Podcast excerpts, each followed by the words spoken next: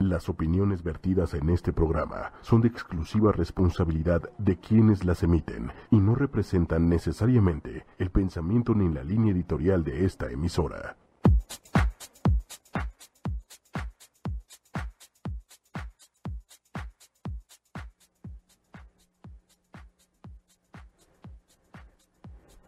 Hola, ¿qué tal? Saludos humanos, humanas. Bienvenidos a este su programa Humanamente, donde hablamos, como dice Carla siempre, de lo que todos creen saber, pero nadie conoce con certeza. Yo soy José Fernández, como cada miércoles estoy aquí contento de saludarles. Y bueno, hoy Carla no está, nuestra mente maestra y alma de este programa, hoy no nos acompaña, está de viaje, pero pues eso, aunque nos rompe el corazón... Aquí tenemos un programa preparado para ustedes que esperemos les guste. Y no se preocupen, el miércoles que entra ella estará de vuelta. Pero la saludamos con gusto y seguramente nos está escuchando en este momento. Así que, Carla, saludos. ¿Cómo estás? Espero la estés pasando a gusto, ¿no? Y como todos nosotros escuchas, tengas un cafecito en la mano y estés lista para estos temas frescos que traemos hoy. Y pues bueno, hablando de corazones rotos, hoy es 14 de marzo. Y estamos a un mes del 14 de febrero, así es, el día de San Valentín, el día de los enamorados. Y pues probablemente por estas fechas las rosas que te llevaron a la oficina ya se secaron, ese oso gigante de peluche que te dieron ya tiene algo de polvo acumulado y que cayeron... Y digamos que todos esos post-its que pusieron en tu subcompacto ya se cayeron, ya están haciendo basura en algún lado.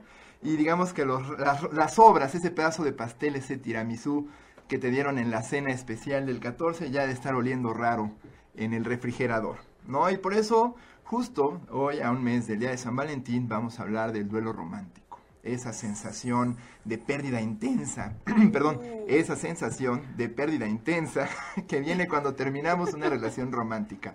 Ese dulce y amargo lugar donde coexisten la nostalgia por lo terminado, el arrepentimiento por terminar, la esperanza de continuar con la relación y la decepción ante la realidad. Eso que probablemente muchos de nosotros, no sé si seamos expertos, porque no es lo mismo experto que alguien experimentado, pero yo creo que varios de nosotros podemos conectar con esa experiencia. Todos somos relativamente experimentados en el tema del desamor y el duelo romántico, y pues bueno, esperemos sea un tema de interés para todos. Pero antes de continuar, les recuerdo rápidamente que pueden encontrarnos en www.8ymedia.com. Nos pueden hallar también en redes sociales, que nos escuchan en el sitio. Pueden ver una transmisión en vivo de este programa. Pueden ver dos en vivo y a todo color. En Facebook nos encuentran como 8ymedia. También pueden contactarnos vía Twitter en @8ymedia. Y bueno, pues estamos en espera de sus comentarios, preguntas. Y bueno, pues hoy también traemos a una experta, como siempre aquí en Humanamente. Tenemos expertos que nos vienen a hablar de estos temas con elocuencia y buena información. Y bueno, el amor. Pocas cosas nos obsesionan tanto como el amor. Pero estoy seguro que si hay algo que nos obsesiona todavía más que el amor, es el desamor. Piénsenlo, amigos, la cultura está inundada de montones de baladas lastimeras, géneros completos de música están construidos alrededor del desamor. Por ejemplo, el ranchero son 90% canciones de desamor, el mariachi, el blues, el soul, el Leonard Cohen, Bob Dylan, ¿no? Sus mejores discos son discos que vienen como resultado de un rompimiento amoroso. También Paquita la del Barrio. Paquita la del Barrio, no se diga más, ¿no? Es el duelo amoroso personificado. Sí, no, bueno. Ella es el duelo con dos patas. No, terrible. Perdón, amigos, mi chip de chistes malos está a todo lo que da, porque no está Carla para contenerlo, ¿no? Películas favoritas también muy populares son películas sobre duelos amorosos. Por ejemplo, me viene a la mente esta de Eterno Resplandor de una mente sin memoria o 500 días con ellas. Libros como La Rayuela de Cortázar, La mitad de los mitos griegos, todos son historias de despecho y tragedia romántica que nos hacen sentir sublimemente miserables y que tienen un encanto universal. Yo creo que aquí en China, en Arabia Saudita, en Nueva Zelanda o en Islandia, si contamos una historia de un amor perdido, probablemente a pesar de las diferencias culturales, todos podemos conectar con eso. Entonces, ¿cuáles son los motivos del desamor? ¿Por qué se acaba el amor? Para quienes lo hemos padecido, casi siempre es un misterio difícil de explicar y de entender.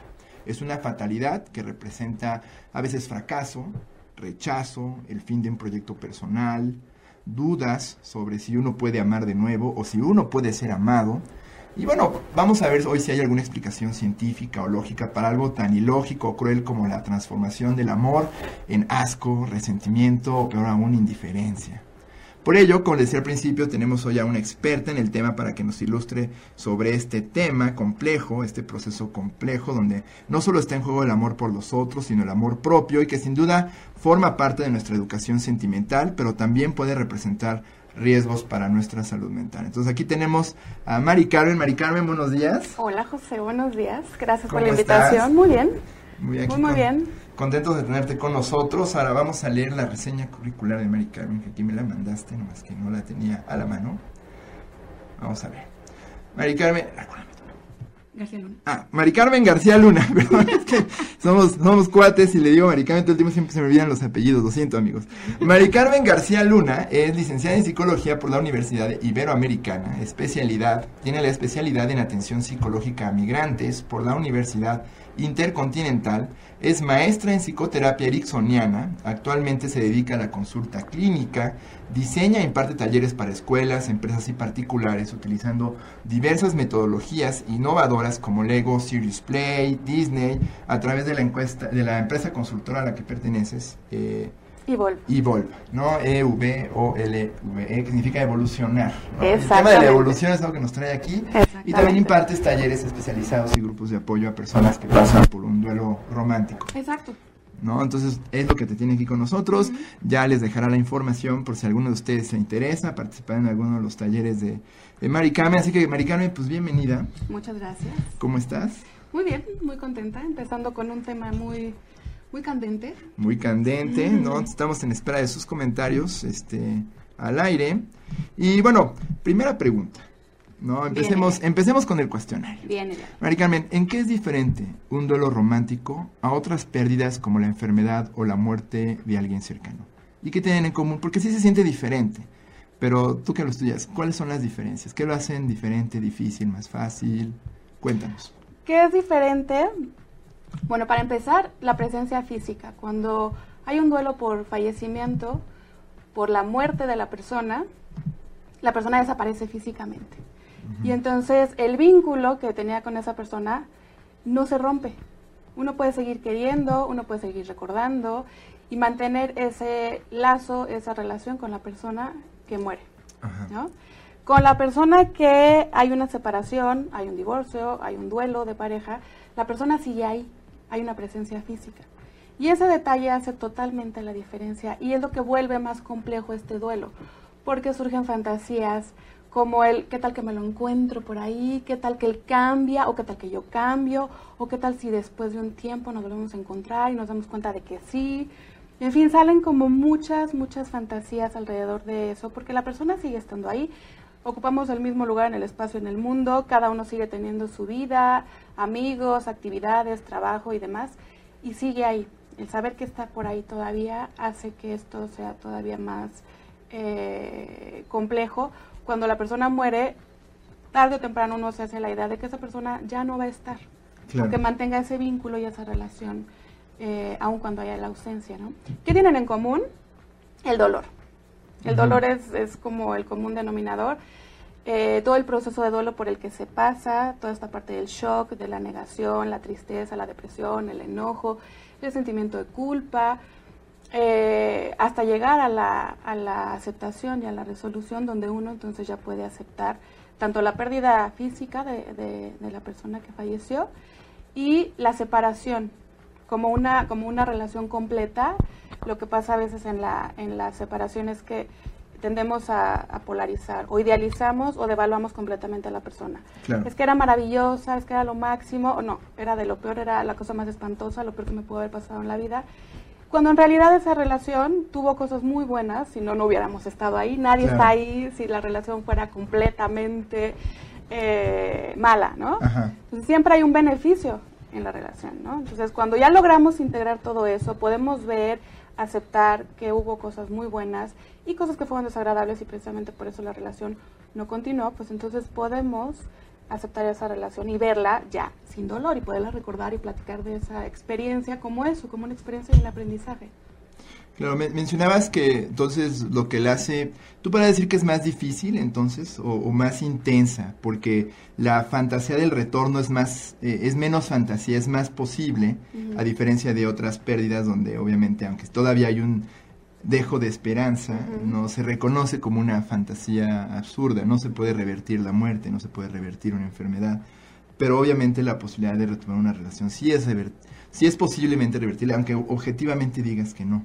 Exacto, objetivamente puedes decir que no y la parte racional te diría que no, pero justo ahí es donde las personas se pueden quedar ancladas con esa fantasía, ¿no? Y cuando uno no trabaja y elabora ese duelo, el dolor, todo lo que esa experiencia implicó, la parte tuya y la parte de la otra persona, uno se queda con ese pendiente que es importante resolver. Claro. Porque entonces queda ahí volando todavía el qué tal que...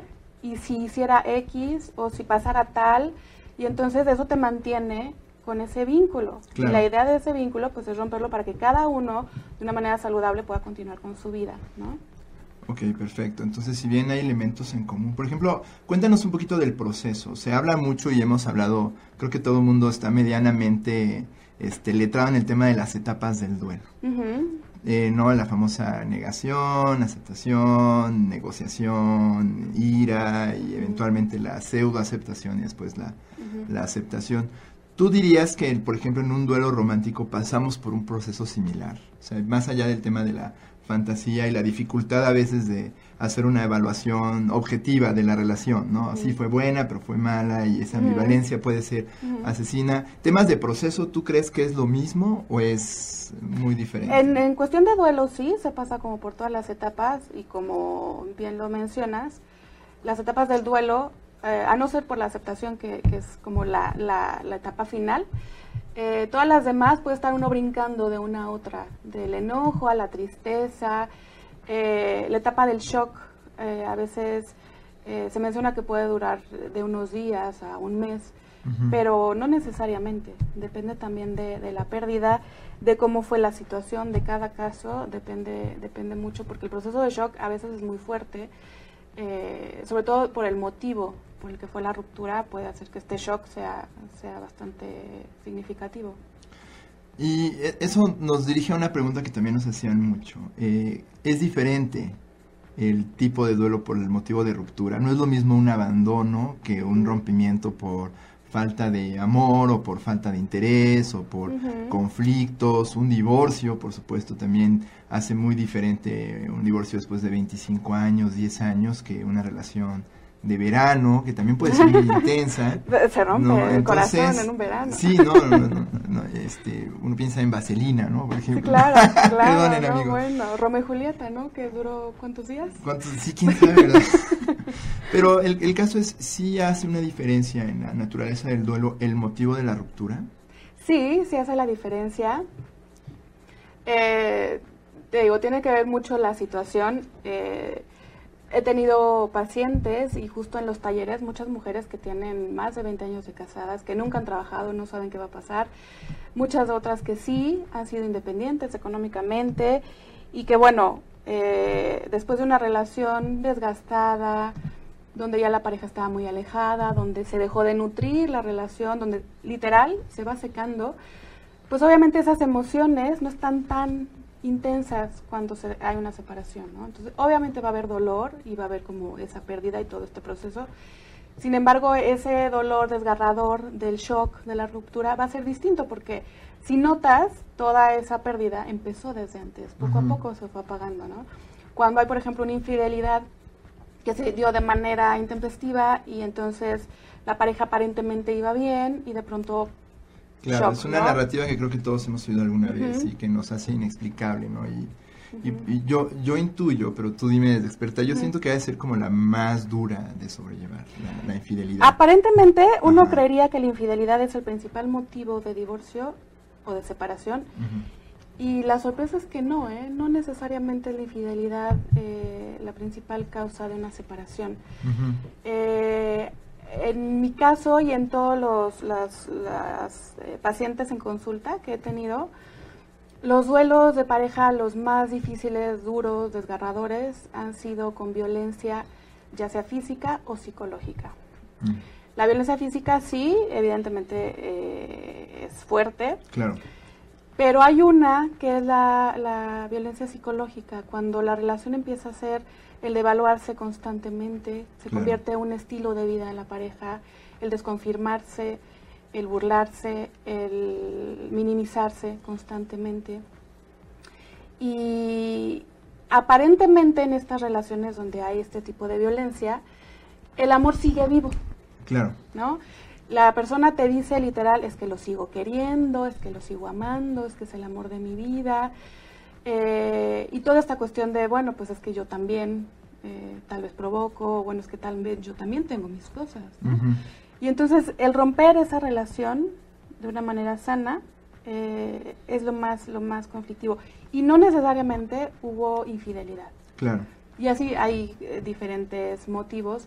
Pero uno pensaría que la infidelidad sería como el primer detonador. Y te puedo decir que hay parejas que incluso ha habido infidelidades más de una ocasión y siguen juntas. ¿Por qué? Porque igual los acuerdos entre la pareja, el nivel de tolerancia, el nivel de resistencia, el nivel de aguante, si lo quieren llamar así, es distinto, ¿no? Entonces digamos que,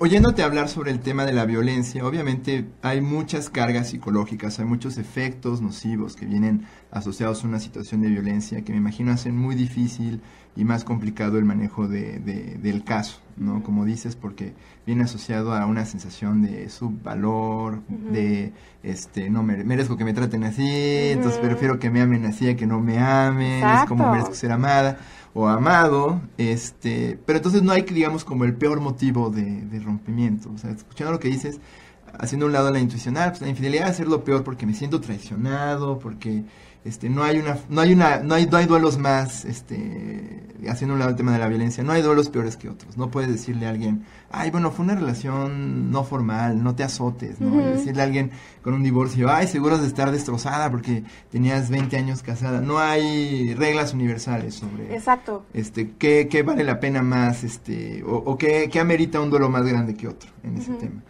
Sí, eso más bien depende un poco de la intensidad, de la profundidad con que lo vivió cada persona. Y eso únicamente la persona te lo va a expresar. Y en consulta sí, es muy evidente cuando tengo personas que tienen más de 20 años y aparentemente yo creería que su duelo podría ser más fuerte. Y he tenido chicas que tienen menos de 5 años de casadas, igual un año de casadas, o igual no se han casado pero hubo una ruptura en noviazgo que fue muy, muy impactante. Y son duelos desgarradores, y tú las ves de verdad, literalmente llegan hechas pedazos. Entonces no hay una regla de si duras 2 años es seguro que te desbaratas, si duras 20 años seguro es el caos. No lo hay. Ándale, nada de que si duré 15 años, entonces me va a tomar 15 años superarlo. Exacto, no. Que viene otro tema, que obviamente todos pasamos por estos duelos, son difíciles. ¿Cuándo ya podemos considerar este duelo patológico o potencialmente problemático? Porque obviamente cuando vemos a una persona que pasa por este proceso, nos duele mucho verla sufrir, verla triste, obviamente se desorganiza, puede tener dificultades para operar en el trabajo, puede sentir que, o puede aislarse de sus amigos, y demanda a veces de la gente alrededor pues ser empática. Pero ¿cuándo es que debemos ya genuinamente preocuparnos, pensar en una intervención? ¿Después de cuánto tiempo, por ejemplo? ¿Cuánto es la duración normal? ¿Cuándo se vuelve un problema? Ok, bueno, la duración de un duelo de 6 meses a 2 años es lo que se considera normal, por llamarlo así. Pero esto depende mucho, como te digo, de la relación, de la intensidad de ese vínculo que puede ser muy profundo, ¿no? Pero bueno, estamos hablando que de esos 6 meses a esos 2 años la persona pasa por un proceso donde va viendo que hay muchos días malos, muchos momentos malos y uno que otro bueno, ¿no? Entonces, en la medida que uno va avanzando en ese proceso, los momentos buenos van aumentando, las sensaciones de bienestar van aumentando. Esto también tiene que ver en cómo la persona lo esté trabajando. Sí tiene mucho que ver en el apoyo que esté recibiendo, ya sea terapéutico, ya sea por parte de la familia, por parte de los amigos, con actividades, con trabajo y demás. Es muy importante toda esa red de apoyo y cómo lo está viviendo, ¿no? Ahora, ¿cómo saber si es patológico o es normal Normal, bueno, habría que ver qué consideramos normal, porque hay muchas actitudes naturales dentro de todo este proceso, ¿no? Esto de las canciones, de que la gente se pone a escuchar las canciones que escuchaba con la pareja, que se pone a ir a los mismos lugares donde iba, frecuentar o hacer actividades que solía hacer antes, que de alguna manera, como echarle limón a la herida un poco. Bueno, esto es parte del proceso en un principio. Y eso poco a poco va cambiando y no todo mundo tiene que pasar como por ese momento, por esa etapa, ¿no? ¿Cómo considerarlo patológico o normal? Bueno, ahí la cuestión es el grado de incapacidad o el grado incapacitante que tiene la persona en todas sus actividades, ¿no? Una persona que ya no está yendo a trabajar, que empieza a faltar cada vez más o simplemente ya no da una en el trabajo, que se aleja, se aísla de los amigos, de la familia, que siempre está irritable, que podemos estar hablando de una depresión mayor, el deterioro físico, o ya no comen nada y entonces bajaron muchísimo de peso, o están comiendo muchísimo y subieron demasiado. Ese tipo de cosas donde ya se está saliendo de las actividades diarias, funcionales de una persona. Claro. ¿No? Y entonces es ahí donde sí es importante pedir ayuda. Claro. Y digamos, son síntomas que uno asociaría a un episodio depresivo, ¿no? La falta de funcionalidad y todo eso. ¿En qué momento podríamos decir en el contenido del pensamiento de la persona? Yo estaba leyendo un poquito sobre este término medio novedoso que es la limerencia o limerence, que es como esta especie de obsesión romántica que puede ser discapacitante, y dicen que la distinción es que además de presentar síntomas de una franca depresión, hay un pensamiento obsesivo con la persona o la pareja que no te corresponde o con la que terminaste una relación. Y entonces todas tus actividades giran alrededor de esta pareja o de esta persona idealizada, ¿no? Entonces si vas a una boda, te vistes de manera que pensarías que esa persona está ahí, ¿no? O si vas a trabajar, trabajas porque piensas que si trabajas muy bien te van a volver a hacer caso, o sea, como que se vuelve como muy obsesivo. Entonces, digamos que ahí es cuando esas son las señales, ¿no? de un duelo problemático, cuando ya son francamente discapacitantes. La persona no da señales de recuperar aquello que tenía antes de empezar el duelo. Exacto. Y justo también la parte social te va reflejando eso. Cuando hay personas, tal vez todos conocemos a alguien que en algún momento tuvo una ruptura, y entonces de momento todo el tema en cuestión es hablar de la persona y cómo fue, y si me dejó, y si yo le hice, si yo le di todo, si me dio todo el tiempo. Se vuelve el tema de conversación y uno entiende que los primeros días, las primeras semanas, incluso los primeros meses, pues es natural, ¿no? Claro. De la pérdida. Pero llega un momento en el que esa persona llega a ser molesta porque dice, híjole, ya pasaron 2 años y sigue hablando de lo mismo. Ya, pues ahí viene el Josecín y nos va a hablar de la ex. Y otra vez. Ya tiene 3 años. Ajá, y que la ex ya anda con quién sabe quién, o que el ex ya anda con no sé quién. Y entonces uno sigue en el mismo círculo vicioso sin tomar el camino de su vida, porque es fácil estar atento a lo que hace el otro y no voltear a verse uno, pues yo qué hago ahora con mi vida, ¿no? Entonces sí, la parte social es la que también te refleja eso, cuando ya se empiezan a alejar, o cuando tienes algún buen amigo que de pronto te dice, oye, ya, ¿no te parece que ya pasó suficiente tiempo como para seguir en el mismo canal? Pues ya cámbiale, ¿no? Claro, entonces, exacto, cuando ya pasó, dices, entre 6 meses y 2 años, hay esta obsesión todavía, parece que no recupera nada, sigue igual que el primer mes o la primera semana, entonces ya debemos pensar en una intervención profesional. Exactamente. ¿No? Y a veces creo que es difícil dar ese paso a la búsqueda de ayuda, pero creo que es ahí donde los amigos pueden, si presentan una posición de no juzgar, sobre todo, porque sí da flojera lidiar con la persona que sigue rumiando, es cierto, sí puede resultar un poquito tóxico, seguir ahí como de, ay, pues, ¿qué le digo? Y todo eso, pero a veces sí, oye, busca ayuda, no es que estés podrido, no es que no vuelvas a amar nunca, no es que estés apestado, pero pues yo creo que lo que podemos hacer como amigos ya no se puede hacer más, ¿no? Y una pregunta que me hacen es, ¿qué puede decir un amigo a alguien o una amiga a alguien que pasa por eso? Porque me decían, ¿qué hago? ¿Le digo que hizo bien en dejar a esa persona? ¿Nos ponemos a hablar insultos? ¿Nos ponemos a cantar a Paquita? ¿Qué podemos hacer para apoyar a un cuate que pasa por un proceso de duelo romántico? Pues, en principio, acompañarlo, ¿no? Acompañar a la persona es como... creo que el mayor acto de solidaridad y de amor y de estima a alguien que nos importa.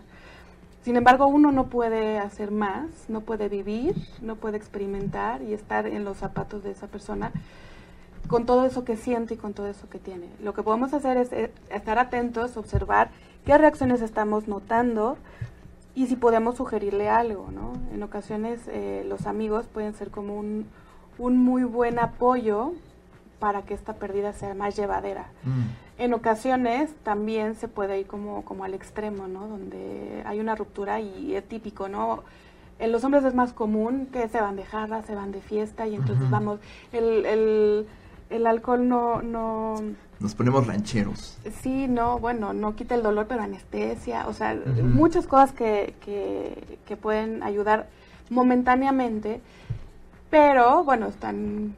tapando un poco el vacío, claro, por un momento, nada más. Entonces, es importante que los amigos pues, monitoreamos un poco y si estamos viendo que hay cosas que ya se salen de lo normal, sobre todo porque conocemos a la persona en otros momentos, entonces claro, podemos tener una referencia de lo que normalmente hacía a lo que está pasando ahora, ¿no? Claro, entonces olvídense de depender tanto de... Me acuerdo de una canción de José José, ¿no? Que era, quiero que brindemos por ella, ¿no?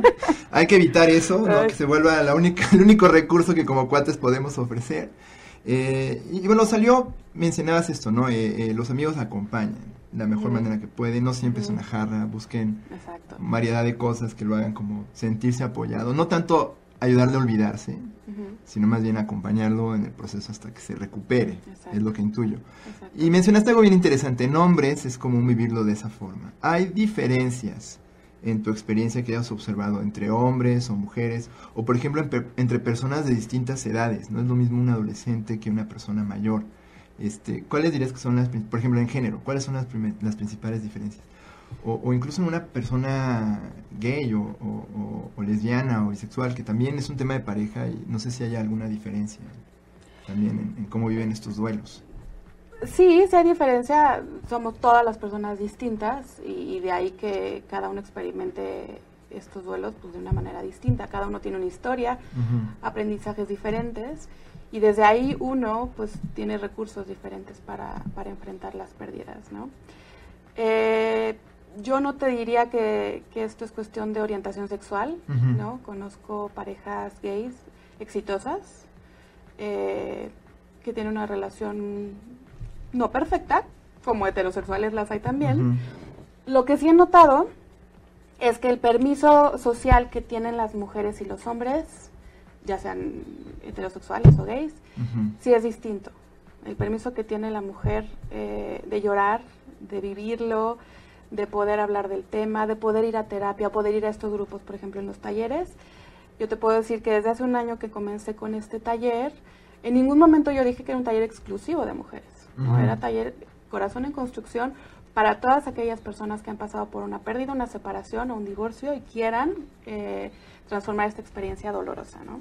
Bueno, pues mujeres salieron por todos lados, entonces han sido puras mujeres y te puedo decir que hasta hoy he tenido 2 hombres interesados y no he podido armar un grupo completo de hombres y justo las mujeres me han pedido que por favor no sea mixto porque no se sienten cómodas, ¿no? Y la idea de este taller pues es que estén cómodas, son grupos pequeños, pero sí me llama mucho la atención y esto es como muy cultural del tener permiso a expresar el dolor y mi duelo de una manera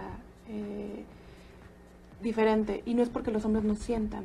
Claro. Yo después sí conozco muchos hombres que de verdad les ha dolido, les ha destrozado el perder a su familia, perder su matrimonio.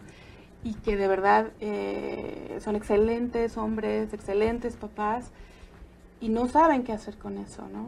Y ni siquiera son hombres que se van de jarra, ¿no? Son hombres que de verdad lo viven solo y por el, no sé si llamarle estigma de asistir a terapias o a grupos, claro, no se alejan. Y entonces tal vez esto hace que se prolongue un poco más el duelo, ¿no? Claro, y en algún momento dado podríamos decir que hasta permanece invisible, ¿no? Un poco. No está permitido que lo hablemos tanto, incluso a veces entre cuates, no es fácil, y yo creo que es común entre chicos que justo la jarra se vuelve el pretexto para poderlo hablar.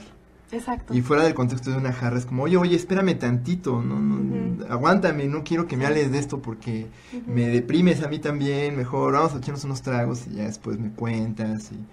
Y entonces puede volverse invisible, o sea, puede volverse algo que no se hable. Entonces sí es cierto, las mujeres en cierta medida tienen más permisos culturales de llevar este duelo, digamos, a flor de piel y elaborarlo, que los hombres, que no quiere decir que nos duela menos. Exacto. Muy bien, interesante. Y bueno, otra duda que nos hacen mucho es, ¿qué onda con esta idea de la obsesión? ¿Por qué de pronto llevabas una muy mala relación, terminas y entonces pareciera que solo te acuerdas de lo bueno y lo malo lo haces a un lado? Y entonces, ¿por qué pasa eso? Es algo que me preguntaban mucho cuando comenté sobre este programa. Me decían, bueno, es que yo no me explico. Si yo ya quería terminar la relación y ahora resulta que ya la terminé, bueno, y era muy buena y era lo mejor que me pudo haber pasado y era la única persona que me iba a querer y me quería de esa forma y no sé qué más. ¿Por qué pasa eso? ¿De dónde está la obsesión por solo lo bueno? Es parte natural del proceso. Hay quienes se quedan anclados más que otras personas, pero tiene que ver con varios aspectos. Uno puede ser el ego, que a veces está herido, de decir, híjole, ¿qué voy a hacer ahora sin esa persona? ¿Cómo voy a seguir mi vida sin esa persona? ¿No? O cómo esa persona me dejó a mí, ¿no? Que yo le di todo, ¿no? Entonces, hay muchos aspectos. Otro puede ser que la persona se siente en ese momento de idealizar y de polarizar, ¿no? Entonces, cuando estuvo en la relación, no podía ver todo eso bueno que había. Y lo había. Pues eso no apareció de la nada, ¿no? Simplemente ahora que hay una distancia, entonces se pueden valorar muchas cosas, ¿no? Dicen que nadie valora lo que tiene hasta que lo ve perdido. A veces ocurre, ¿no? Pero es parte del proceso, porque entonces uno se da cuenta que esa persona sí efectivamente tenía muchas cosas buenas y por algo esa relación se dio, por todo eso bueno. Y también tiene partes desagradables, ¿no? Entonces uno va, está como en una balanza todo el tiempo y evaluando todo eso bueno que tenía. Y entonces empiezas a salir con otras personas y empiezas a notar, ¿no? No, pues es que fulanita hacía X, no, pero es que la otra siempre me hacía tal. Y entonces uno empieza a tener como referencias, ¿no? Sobre todo cuando son relaciones largas, claro, donde ya hay como mucha convivencia, mucho hábito, mucha costumbre, donde ya pues es fácil adaptarse. Se daban, ¿no?, por hecho, es lo que dicen. Esas cosas buenas se daban por hecho y puede que ya no se notaran tanto hasta que dejas de verlas ahí. Y obviamente pues viene la gran inseguridad, ¿no? ¿Podré tener esas cosas buenas de nuevo? ¿Podré recibirlas? ¿Las merezco? ¿Alguien me podrá querer igual? ¿Alguien me podrá querer igual? ¿O yo podré volver a querer a alguien? Sí, surgen muchas fantasías y es parte natural del proceso. Y es importante que se viva, ¿no? Cuando uno tiene ese tiempo de reflexionar, de sentir, de pensar, todo eso que la experiencia te dio, pues la idea es que uno aprenda de eso y entonces pueda volver a tener alguna relación en algún momento que te ofrezca otras posibilidades y otras opciones, ¿no? Tomando eso no como un fracaso, sino como una experiencia que te está dando el aprendizaje necesario para que la relación que siga tenga esos aprendizajes y entonces te dé como mayor claridad de qué es lo que quieres, con qué puedes vivir, con qué no, qué puedes aceptar. Entonces, cuando uno empieza a trabajar con todo eso, es mucho más fácil y hasta uno se empieza a volver como detector de ciertas cosas, ¿no? Yo sé que aquí la responsabilidad es muy importante, entonces estoy viendo que tal, ¿no? El que sean caballerosos, por ejemplo, en el caso de las mujeres, el que sean generosos, que no sean codos, el que sean mujeres independientes, que trabajen, yo qué sé, uno empieza a tener una visión muy distinta. Claro. Y eso solamente se da evaluando la experiencia. Exacto, entonces digamos que a veces el aprendizaje no es chispas, perdí algo bueno, no lo arruiné, sino más bien merezco algo bueno, ¿no? Estas cosas buenas que yo veo son cosas a las que tengo derecho, ¿no? Y que aprendo, que puedo recibir y que debo buscar en futuras relaciones, no necesariamente románticas siempre, pero que merezco, ¿no? Que mereces y que la otra persona también merece. Exacto. Cuando llegas como a esa etapa de aceptación y puedes ver al expareja y decir, mereces ser feliz, desde luego, así como tú mereces ser feliz. Y si no fue juntos, bueno, ni hablar, ¿no? Ni hablar. Y los dos necesitamos, queremos y merecemos ser felices. Exacto. Yo puedo ser fuente de felicidad para alguien más y alguien más puede ser fuente de felicidad. Como que no es, yo pensaría que no es la persona lo que nos obsesiona, sino la felicidad que esa persona representaba en esa idealización, y que no debemos dar por perdida, ¿no? Solamente porque perdimos esa fuente, ¿no? Exacto. Interesantísimo, interesantísimo. Mucho. ¿Qué onda con la obsesión también? ¿Por qué de pronto cuando, y venía mucho el tema del ego cuando hablaba de esta cosa, cuando alguien te rechaza, cuando una relación se rompe, también hay una cuestión de amor propio. ¿Cuál, más o menos podrías contarnos de eso? ¿Por qué de pronto esta obsesión? Ay, ¿cómo se atreve a no quererme? ¿Qué le pasa? ¿No? ¿Qué no ve lo bueno que tengo? ¿Qué, cuál es su problema? Me perdió a mí. Me perdió, ¿no? ¿Y ahora quién me va a querer? Sí, ¿no? Y todas esas clases de cosas. Son reacciones naturales, insisto, es parte del proceso. Algunos se clavan más en unas que en otras. Y así tiene que ver con esa parte de ego, de orgullo, de esta parte herida, dañada, ¿no? Que está lastimada. Y entonces, literal, está respirando por la herida, ¿no? Y me ha pasado que pacientes que me cuentan, ¿no? Me dicen, es que ahora está más pendiente de mí que cuando estábamos juntos. Ajá. Y de ahí los famosos stalkers, ¿no? Entonces, sabe a dónde voy, con quién salgo, qué hago, qué como, si me siento bien, si me siento mal. Me dice, de verdad, yo hubiera esperado que todo eso, pues, lo hubiera hecho cuando estábamos juntos, ¿no? Y es como parte del desapego, como parte de ir soltando esa relación, ¿no? Hay quienes tienen como mayor tendencia a esta parte del sufrimiento, al aferre de la relación. Sabiendo que ya terminó, siguen como agarrados de un hilito de, bueno, pero a lo mejor trabajamos en la misma oficina, o en el mismo piso, o en el mismo edificio, o vivimos en la misma colonia, o yo qué sé, ¿no? O nos vemos en las visitas de los hijos cuando hay hijos, ¿no? Exacto. En fin, manera de mantener el contacto, pero no en el sentido de mantener una relación de armonía, en el caso de que haya hijos, sino con el sentido de mantener ahí la fantasía de, pues yo le voy a enseñar que yo estoy mejor, o que a mí me va mejor, o que yo gano más, o que yo ya estoy en el coche, yo qué sé, ¿no? Hay una lucha ahí de egos. Que vea lo que se pierde, ¿no? Y es natural, hay una lucha ahí de egos, y la realidad de las cosas es que esos egos no se dan cuenta que los dos ya perdieron, la relación ya se fue, ya se rompió, ¿no? Y entonces es el momento de que cada uno haga su parte, haga su tarea, de tomar todos los aprendizajes que tuvo de ahí, y entonces, ahora sí que hacer el recuento de los años, y entonces te llevas lo tuyo y te vas a construir a otro lado. Claro, yo pensaría, escuchándote, estas reacciones como de ego, de, ay, que vea lo que se pierde, va a ver, dices, es parte natural del proceso. Yo creo que es un reflejo como de chispas, obviamente mi ego se ve dañado, voy a ver, y pueden ser reacciones relativamente mezquinas, pero voy a ver la manera más concreta de levantármelo un poco, porque obviamente está herido y quiero sanarlo. Y por eso estas reacciones, ¿no? ¿Tú, y de ahí bueno, pues, mira, es complejo, no por nada los juzgados están llenos de parejas en pleito, ¿no? Y entonces dicen que uno no sabe con quién se casa. Uno sabe con quién se casa, pero no de quién se divorcia, o en el caso de la separación, ¿no? Cuando ves divorcios desgarradores, violentos, agresivos, ¿no? Y dices, ¿cómo es posible que una persona a la que amabas, era tu vida, era todo para ti, se están destrozando en un juzgado, ¿no? Y es fuerte.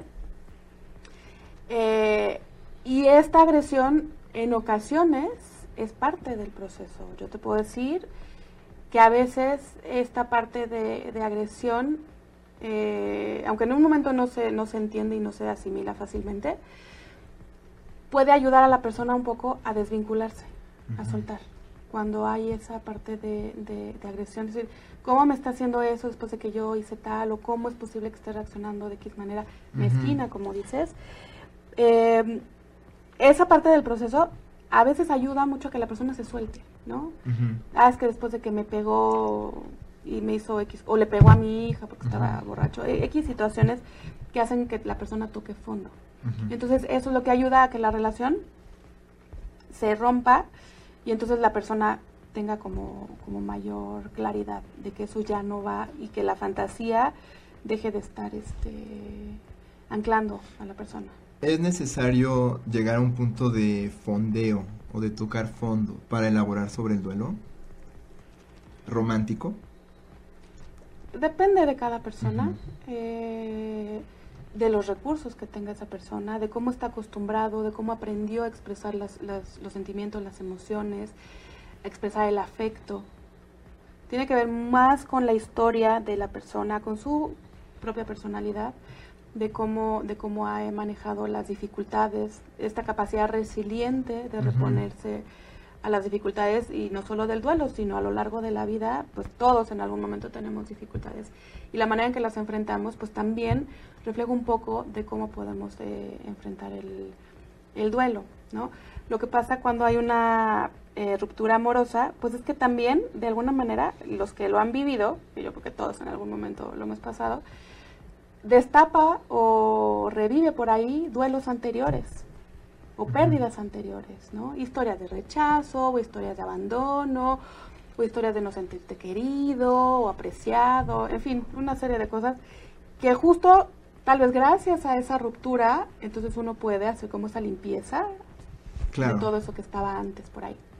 Claro, claro, sí es cierto que a veces, Yo decías eso y me acordé de una frase de una película que era La ciencia del sueño, me parece, que un cuate muy adolorido le dice a la chica, ¿no?, el interés romántico: es que creo que tú eres todas las personas que he querido en mi vida, ¿no? Y es por eso, a veces sí nos enamoramos de este arquetipo, ¿no? Y que a veces cuando queremos dar sentido a esta narrativa amorosa, pues convertimos a las exes en estas leyendas, o a los exes en estas leyendas, y hay que preguntarnos, bueno, ¿estamos condenados a repetir la historia o qué vamos a hacer diferente la próxima vez? Es donde viene el aprendizaje. Exacto. Me imagino. Exacto. Pero no es condición tocar fondo, depende mucho la persona, depende... Exacto. Me imagino también los recursos con que cuenta para enfrentarse. No es lo mismo una persona que enfrenta esto sola que alguien que lo hace con el apoyo de la familia o de los amigos, me imagino. Exacto. Ahora, otro tema que también me preguntaban mucho era, a veces parece que disfrutamos el duelo romántico, nos gusta echarle limón a la herida, nos gusta sufrirla. Por ejemplo, las canciones, me decía mi cuñada, hay unas canciones así como hipster, lastimeras, que nos gustan y como que medio disfrutamos, y creo que tiene razón. Yo descubrí a Leonard Cohen después del rompimiento más difícil de mi vida, y creo que mi experiencia estética no ha sido la misma desde entonces, ¿no? Igual, me acuerdo ir a ver a esta chica, Leslie Feist, ¿no?, en un concierto, y de veras decir, chispas, conoce el dolor, ¿no?, y lo siento. Claro, no sé también le ha pasado. No, y también cuando te pones ronchero y escuchas mariachi, hay un cierto elemento de disfrute, ¿tú crees?, en esta como cuestión del sufrimiento que nos gusta un poquito.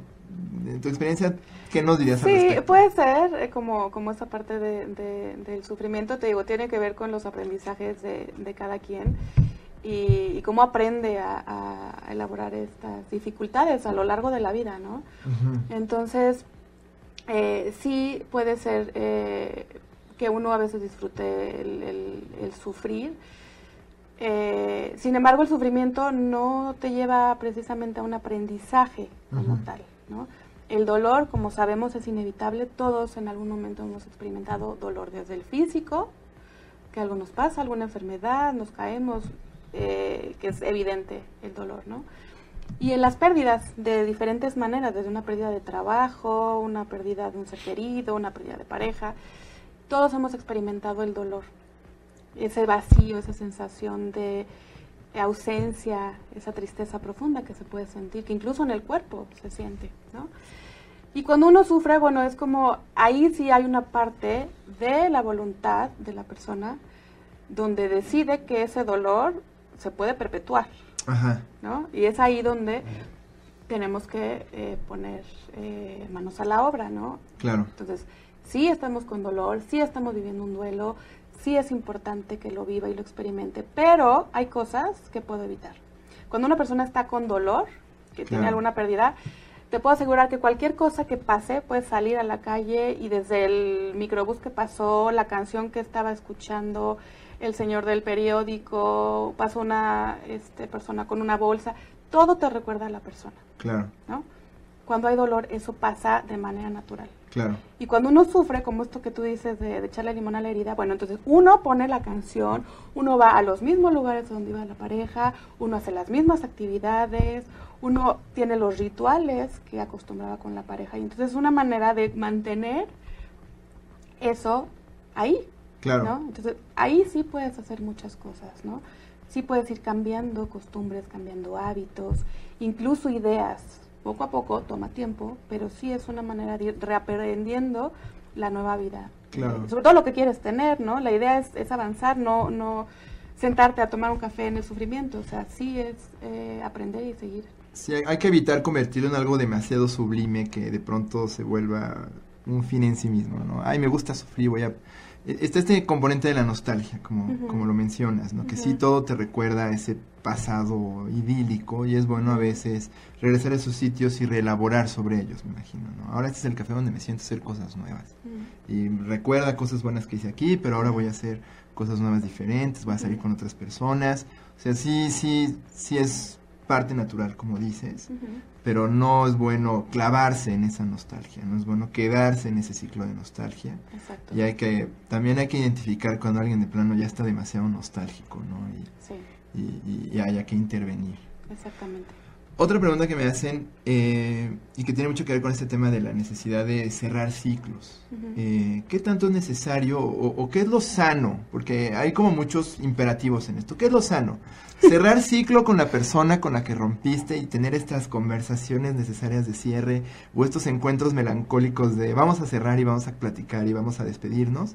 ¿O es preferible de plano desconectarse, no ver a esta persona nunca más, mandarla al bote de la basura? Y emocionalmente, obviamente. Bueno, pues, ¿necesario ver a la persona para hacer un cierre? No, no es necesario. Ay. Hay muchas técnicas que pueden ayudar a que la persona haga un cierre, que se despida, sin necesidad de ver a la persona. Incluso yo te puedo decir que lo que yo he visto tiene de verdad muy buenos resultados. Terapéuticamente hablando, la persona de verdad dice, me siento ligera, tranquila, en paz, y no dijo ni una sola palabra, ¿no? Y técnicas te estoy hablando como los que conocen la silla vacía, por ejemplo, o el escribirle a la persona y decir todo lo que le necesites decir, reclamarle, agradecerle, todo eso que te haya quedado pendiente, lo puedes escribir también.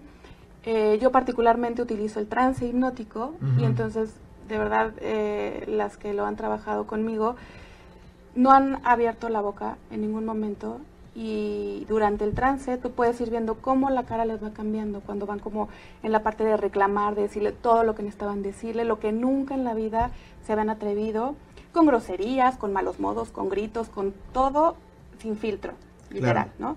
Llegar a la parte de agradecer. Sobredramatizarlo tampoco, ¿no? Luego vemos tantas telenovelas que... Claro, pero gente todo que luego lo sobredramatiza muchísimo. Sí, no. El trance permite justo verlo de manera pura, me imagino. Exactamente, ¿no? Porque entonces incluso la persona se sorprende porque me dicen, es que por fin le dije que un desgraciado, nunca le había podido decir, ¿no? Y le dije que era tal. Todo eso dentro del trance. Y entonces cuando salen del trance, la persona de verdad físicamente dice, me siento liberada, me siento relajada, me siento tranquila. Obviamente este tipo de actividades necesita repetirse, no es mágico de ya lo hice una sola vez y desapareció. No, se necesita trabajar cuántas veces sea necesario, eso depende de la persona y de su propio proceso. Pero sí te puedo decir que no es necesario que la persona esté... físicamente, de hecho lo hace más protegido, cuando usamos diferentes técnicas puede ser más protegido porque cuando confrontas a la pareja o expareja sí hay como, puede haber como todavía muchas emociones y entonces puede llegar todavía como al enganche, aunque se estén peleando es un momento donde se pueden enganchar de nuevo. Entonces la idea es que cada uno haga con eso pendiente lo que tenga que hacer. Claro, no quedarse en la pura catarsis, sino elaborar sobre estas catarsis, justamente. Muy bien, entonces no hay reglas, pero sí es preferible a veces que se vuelva un trabajo personal, que no se deposite en esa persona dejada, ¿no? Exacto. O que te dejó. Exacto. Y, por ejemplo, ¿qué tanto conservar una amistad? La famosa, sigamos de amigos, o la célebre friendzone, porque a veces el duelo romántico no viene por una relación perdida, sino por una cuestión de rechazo, por ejemplo. ¿Qué tanto este quedarse en la zona de amigos contribuye o dificulta en la elaboración de un duelo romántico? Si la relación fue profunda, si el vínculo fue fuerte, el regresar al estado de amigos puede ser muy complejo. O sea, sí se necesita de mucho tiempo, de mucho trabajo para que esa pareja pueda verse con otros ojos, por decirlo así. Pero en principio, sí, lo recomendable siempre será la distancia. Claro. Porque esa es la que te va a permitir ir acomodando, ir digiriendo, ir elaborando todo lo que se necesite. Entonces, la verdad es que los que en un principio podemos ser amigos, en los casos que yo he visto, normalmente tienen por ahí la fantasía de, bueno, pero seguimos cerca, ¿no? Claro. Y a lo mejor prefiero tenerte en mi vida que no tenerte en mi vida. Exacto. Entonces, pues es entrar en un círculo vicioso, ¿no? Claro. La distancia sí, siempre ayuda. Incluso cuando hay hijos, no se pueden dejar de ver, no se puede romper la relación totalmente, pero sí se puede restringir de una manera saludable y poner límites de manera que lo que sea motivo de contacto es exclusivamente por los hijos o pláticas, comentarios que sea referente a los hijos, ¿no? Y sí poner distancia. Claro, no así de, oye, te hablo porque tengo estas otras broncas o ayúdame con esto. Y digamos, se limite más a lo necesario en el caso de quienes tienen que seguirse viendo. Exacto. Pero igual, siempre es como luego decimos en ensayos clínicos, un periodo de washout, ¿no? Un lavado, ¿no? Que permita reiniciar otra intervención sin que haya todavía elementos de la intervención anterior, ¿no? Estamos en la etapa de reinicio. Ahora, esto es una situación, y ya nos queda un poquito de tiempo, pero quisiera, antes de entrar de lleno un poquito a que nos describas tus talleres, una situación constante es que yo tengo cuates, o me ha pasado a mí, que pasas por un periodo de duelo, ya elaboraste y todo, pasan 6 meses y vas de vuelta con la misma persona. Y esto puede ser muy frustrante para la gente alrededor. ¿Qué tanto es motivo de juicio? ¿Qué tanto es de veras? Ay, no elaboró sobre el duelo, miren, ya volvió con la misma persona. Esta cuestión de las intermitencias. Desde este tema del duelo romántico, ¿qué podemos pensar sobre estas intermitencias, ¿no? Ya elaboró el duelo y pum, regresa, ya elaboró el duelo y pum, regresa, ya elaboró el duelo y pum, regresa. Es una señal de debilidad, es una señal de falta de capacidad de elaboración. Pues probablemente no ha elaborado el duelo, desde un principio no se ha elaborado el duelo o no se ha considerado esa relación terminada, ¿no? Claro. Entonces uno sigue teniendo esa esperanza de continuar con la relación y tan es así que las dos personas deciden continuar, claro, ¿no? Entonces sería un break en todo caso, o sería un tiempo que la pareja se está dando. Juzgarlo no veo por qué, ahí es cuestión de dos, ahí ni el psicólogo, ni los amigos, ni nadie puede opinar, esa relación es de dos y ellos tienen que llegar a los acuerdos que consideren. Todos conocemos a alguna pareja que decimos, híjole, es que yo no sé cómo siguen juntos, si se llevan fatal o si la relación uno consideraría que es pésima o ve cosas que uno no haría tal vez, y ellos siguen. Claro. Porque su decisión, porque hay una ganancia, no sabemos cuál sea, ese es su problema. Entonces, si vemos este patrón de, pues a cada 6 meses te veo sufrir por esta persona y ahí vas de vuelta. Más bien en lugar de decir, ay, es que eres codependiente o débil o algo así, sugerir terapia de pareja, supongo. Exacto. Para y que de hecho hay muchas parejas ciclos, ¿no? Que en terapia de pareja pues deciden continuar o romper y bueno, van acompañados, ¿no? Hasta para la separación y bueno, es una manera de que los dos se hagan responsables de que esa relación de lo que se están haciendo. Exacto, ¿no? Claro. Pero sí, el ir y venir pues se habla de la estabilidad de cada uno, pero mientras la pareja siga con la idea y la intención de seguir juntos, pues adelante, ellos sabrán hasta qué momento. Perfecto. Pues ahí lo tienen, chicos. Y bueno, por último, Maricarmen, cuéntanos, ¿cómo trabajas tú esta problemática en tus talleres? Ya nos hablaste del trance hipnótico. ¿Cómo es una sesión típica de apoyo para personas que están pasando por un duelo romántico o amoroso? Hay dos aspectos. Uno es la consulta privada, donde, bueno, la persona trabaja de manera individual, ¿no? Uh-huh.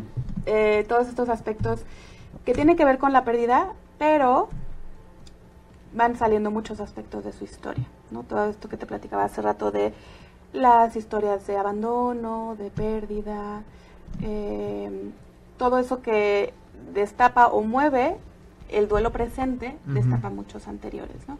Y entonces, pues bueno, hay que sanar heridas que a lo mejor tenían mucho tiempo, manejo de emociones y demás temas que van saliendo, y eso lo trabaja la persona. Claro. En consulta.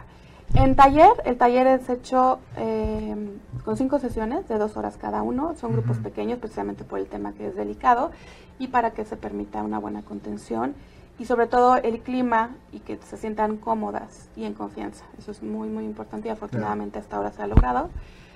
En donde se trabajan varios temas, todos lo tienen que ver con el duelo, pero también con muchas partes de la vida, ¿no? O sea, uh-huh, emociones, heridas, quedar en paz, la parte del perdón.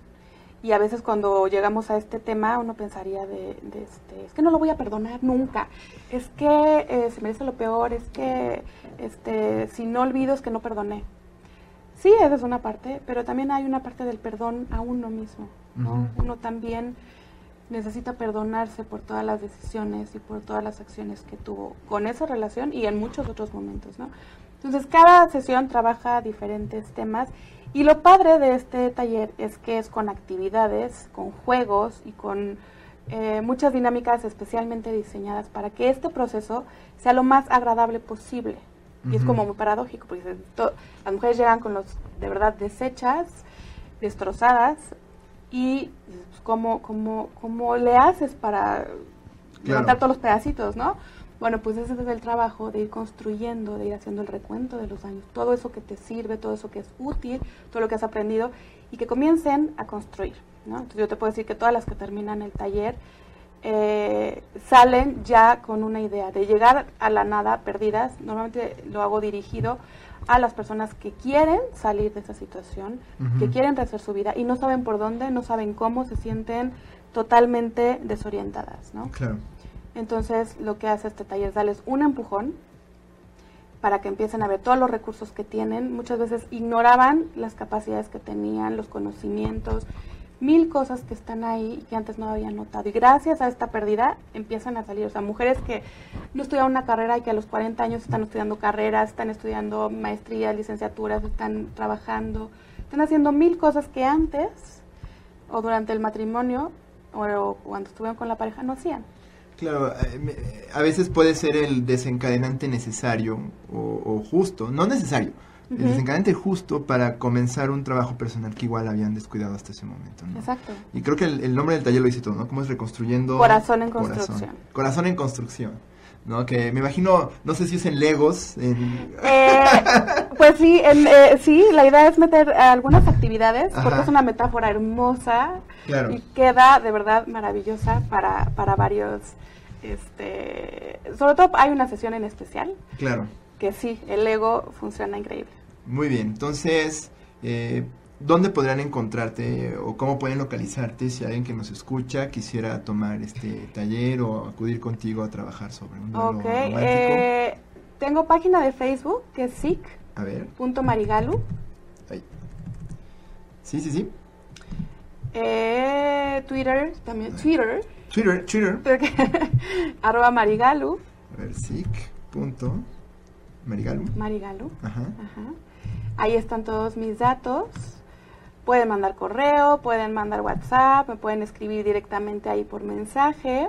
Ajá. Para consultas, ya sea personales, individuales, consulta individual, o para fechas de talleres. Ah, perfecto. Ya estoy aquí en la transmisión en Facebook. En los comentarios pueden encontrar la página de Maricarmen, ahí está enlazada.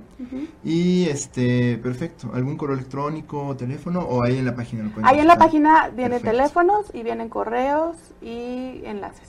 Perfecto, es facebook.com/Marigalo, así lo encuentran quienes nos estén oyendo por 8:30. Y bueno, siempre cerramos, el poquito tiempo que nos queda, con una recomendación de un libro o una película que las personas puedan consultar si quieren conocer más sobre el tema. Entonces, tú antes, fuera del aire, me comentabas un montón de sugerencias muy interesantes. Una que elegirías, película o libro.